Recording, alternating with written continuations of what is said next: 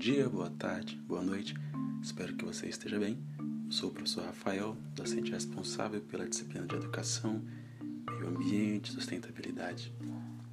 Ministrada no curso de Ciências Biológicas, Universidade Federal do Piauí, campus Professoras Nobelina Elvas, em Bom Jesus, Piauí. Este podcast eu começo com uma citação do livro da Raquel, da Raquel trazendo para a nossa língua mãe brasileira, em que fala sobre os elixires da morte. O trecho começa mais ou menos da seguinte maneira: Pela primeira vez na história da humanidade, na história do mundo, cada um dos homens, cada um dos seres humanos, está agora sujeito a entrar em contato com substâncias químicas perigosas desde o momento de sua concepção até o instante que sua morte ocorrerá. Em menos de dois decênios do seu uso, os pesticidas sintéticos foram tão intensamente distribuídos pelo mundo, seja pelo mundo animado, seja pelo mundo inanimado, que eles parecem virtualmente por toda a parte. Nós temos acompanhado a nossa disciplina que, na mesma medida que a humanidade cresce, aumenta, se expande. É preciso também que aumente a sua capacidade de intervir na natureza, tendo como um dos seus objetivos satisfazer as necessidades dos seus desejos cada vez mais crescentes.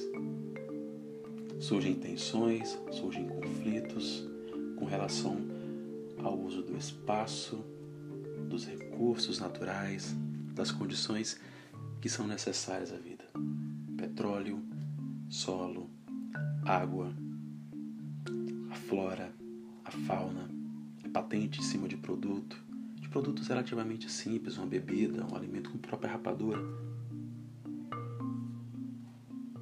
Na década de 60 do século XIX, do século 1860, para ser mais preciso, no né? final de 1860, surgiu alguns termos que nos acompanham nos nossos estudos relacionados à sustentabilidade, a meio ambiente. Um desses termos foi proposto por Haeckel, né, que trouxe essa palavra ecologia, que seria uma espécie de o estudo científico de relações entre as espécies e o seu ambiente.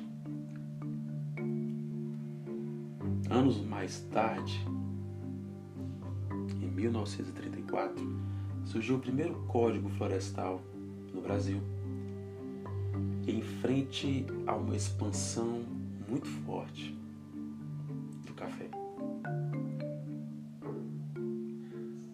Anos mais tarde, também na Suíça, na década de 1940, quase final de 1940 na verdade, surgiu também na Suíça a União Internacional para a Conservação da Natureza. Em 52, um grande acidente de poluição do ar em Londres, provocando a morte de mais de 1.600 pessoas. Nós temos também o fato de que, pelo menos a Primeira e a Segunda Guerra Mundial, elas foram marcadas também pela utilização de agrotóxicos. Era a arma química da guerra. Após isso, passou a ser utilizado como defensivo agrícola. Olha só. Após este período, né, após a década de 60, intensificaram-se ainda mais essa percepção de que a humanidade caminha de uma forma muito acelerada para o esgotamento ou até mesmo a inviabilização desses recursos que são indispensáveis para a nossa sobrevivência. Existe até um ditado que fala que o ser humano é o único que é capaz de modificar o seu ambiente para no fim provocar sua própria morte. Algo tinha que ser feito de muito tempo atrás, mas especialmente na década de 70 perceberam que isso era trivial. Algo tinha que ser feito para é, é, é, alterar essa forma de ocupação exagerada, essa exploração exacerbada da terra, dos recursos e das condições que nós temos contato. E algo que era que foi estabelecido pelo menos por uma classe dominante. Alguns anos mais tarde, veio então a publicação desse livro que por incrível que pareça, ainda há quem critique de forma muito negativa. Faz parte aqui do, do nosso contexto, da nossa conversa. É só para deixar isso registrado. E foi esse livro, Primavera Silenciosa. Foi um dos principais responsáveis pela explosão de um movimento ambientalista, tanto que radical, mas necessário. Primeira vez que um livro provocou de forma científica os efeitos negativos da ação desordenada do homem sobre o meio ambiente, que trouxe essa alerta sobre a utilização de forma inequívoca e de forma despreparada do homem com relação aos defensivos químicos. Ainda na década de 60, muitos cidadãos do mundo inteiro começaram a se organizar em movimentos ecológicos, com posições um tanto que diferentes, alguns de preservação, outros mais relacionados à conservação.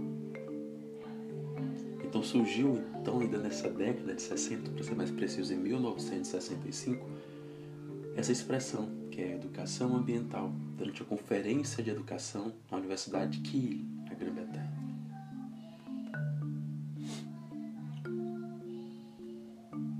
Há quem considere que não existe um marco inicial nítido né, do movimento ambientalista que emergiram em, em diversos lugares, em tempos um tanto que próximos e por motivos, de certa forma, um tanto que distintos uns dos outros.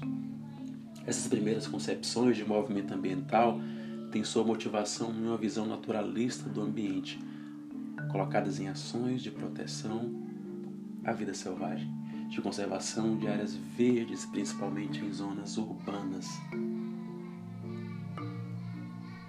Passamos para a década de 70, onde alguns tipos de abordagem passaram a influenciar a formulação das políticas, principalmente políticas públicas.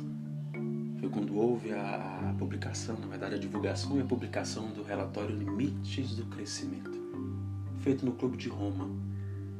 Esse relatório ele é marcado como um dos primeiros estudos científicos a respeito da preservação ambiental, relacionando questões que poderiam ou deveriam, na verdade, ser solucionadas para que a gente alcançasse essa tão sonhada sustentabilidade.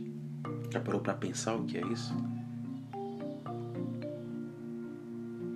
Nisso podemos citar o controle, o crescimento da população, no crescimento da indústria, a insuficiência de produção de alimentos e o esgotamento de recursos naturais.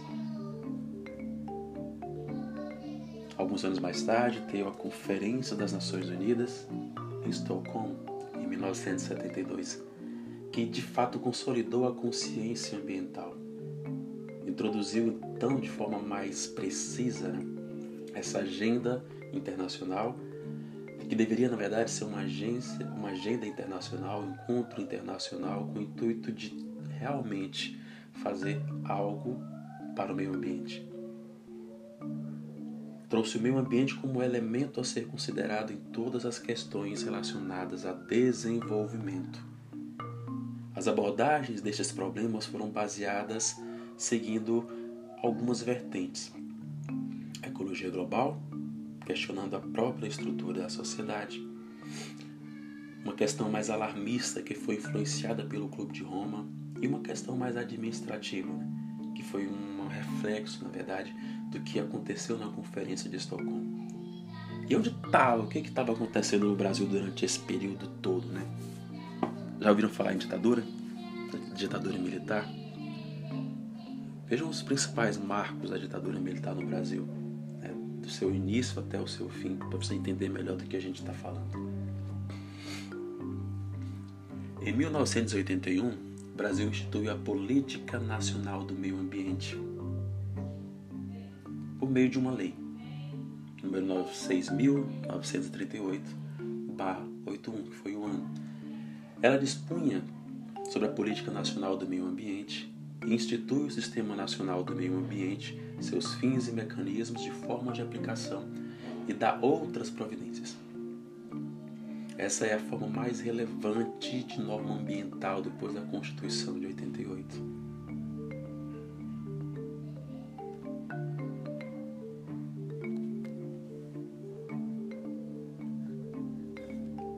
Vinte e seis princípios 26 princípios estavam contidos na Declaração de Estocolmo em 72. E foram, tanto que em sua totalidade, encapados pelo artigo 225 da nossa Constituição. Esses princípios tinham o escopo de dar uma efetividade ao meio ambiente geologicamente mais equilibrado e a sadia qualidade de vida do homem. 89. É criado o Painel Intergovernamental de Mudanças Climáticas, né, o IPCC em inglês, composto por três grupos de trabalho relacionados né, à avaliação científica das mudanças climáticas, dos impactos ambientais e socioeconômicos e estratégias de respostas.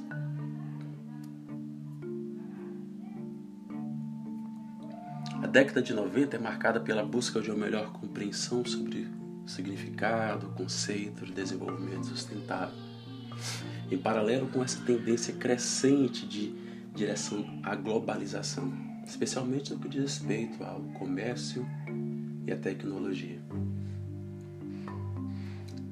Veio então o Rio 92. Foi convocado com esse objetivo de discutir as conclusões e as propostas do relatório ocorrido anteriormente em Brundtland, principalmente com o conceito de desenvolvimento sustentável, comemorando consequentemente os 20 anos da Conferência de Estocolmo. Alguns resultados podem ser citados durante esse evento. A Declaração do Rio sobre Meio Ambiente e Desenvolvimento, a Agenda 21, que é um plano de ação para o meio ambiente e o desenvolvimento do século 21, baseado nas contribuições especializadas de governos e organismos internacionais. Né? Serve de uma base de referência para o manejo ambiental em uma parte das regiões do mundo. Teve também a declaração dos princípios para o manejo sustentável de, floresta, de florestas. Podemos citar também a Conferência Mundial sobre o Desenvolvimento Sustentável de Pequenos Estados Insulares em Desenvolvimento, acontecida em 94. Em 96, a Conferência Mundial das Nações Unidas sobre os Assentamentos Humanos em Istambul e também a Cúpula Mundial de Alimentação em Roma.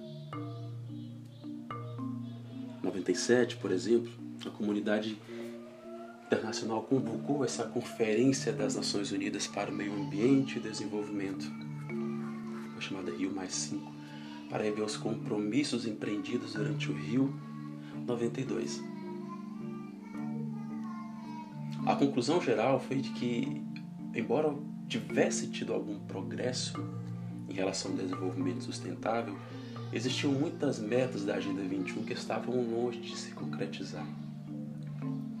Essa conferência contribuiu de forma muito significativa para criar um ambiente propício para a aprovação do Protocolo de Kyoto, realizado em 97.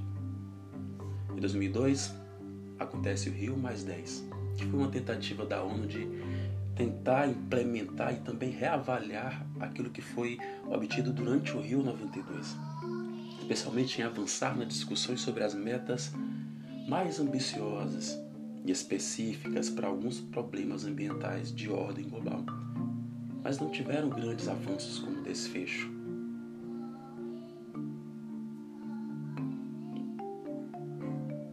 No campo da biodiversidade, enfim, de sistemas internacionais de visão, detentor de conhecimentos, de recursos naturais, na verdade, conhecimentos tradicionais, lucros obtidos por países ricos e o que, que fazia com esses recursos. Foram alguns dos avanços obtidos durante este encontro. Só que não houve o estabelecimento de meio para cobrar essa implementação. Veja que a caminhada é árdua, é longa, e a gente tem muita coisa para conversar com relação a todos esses temas que não se resolve dentro de uma disciplina, dentro de um curso, mas a gente leva para a vida como um todo. Avante, meus amigos, avante.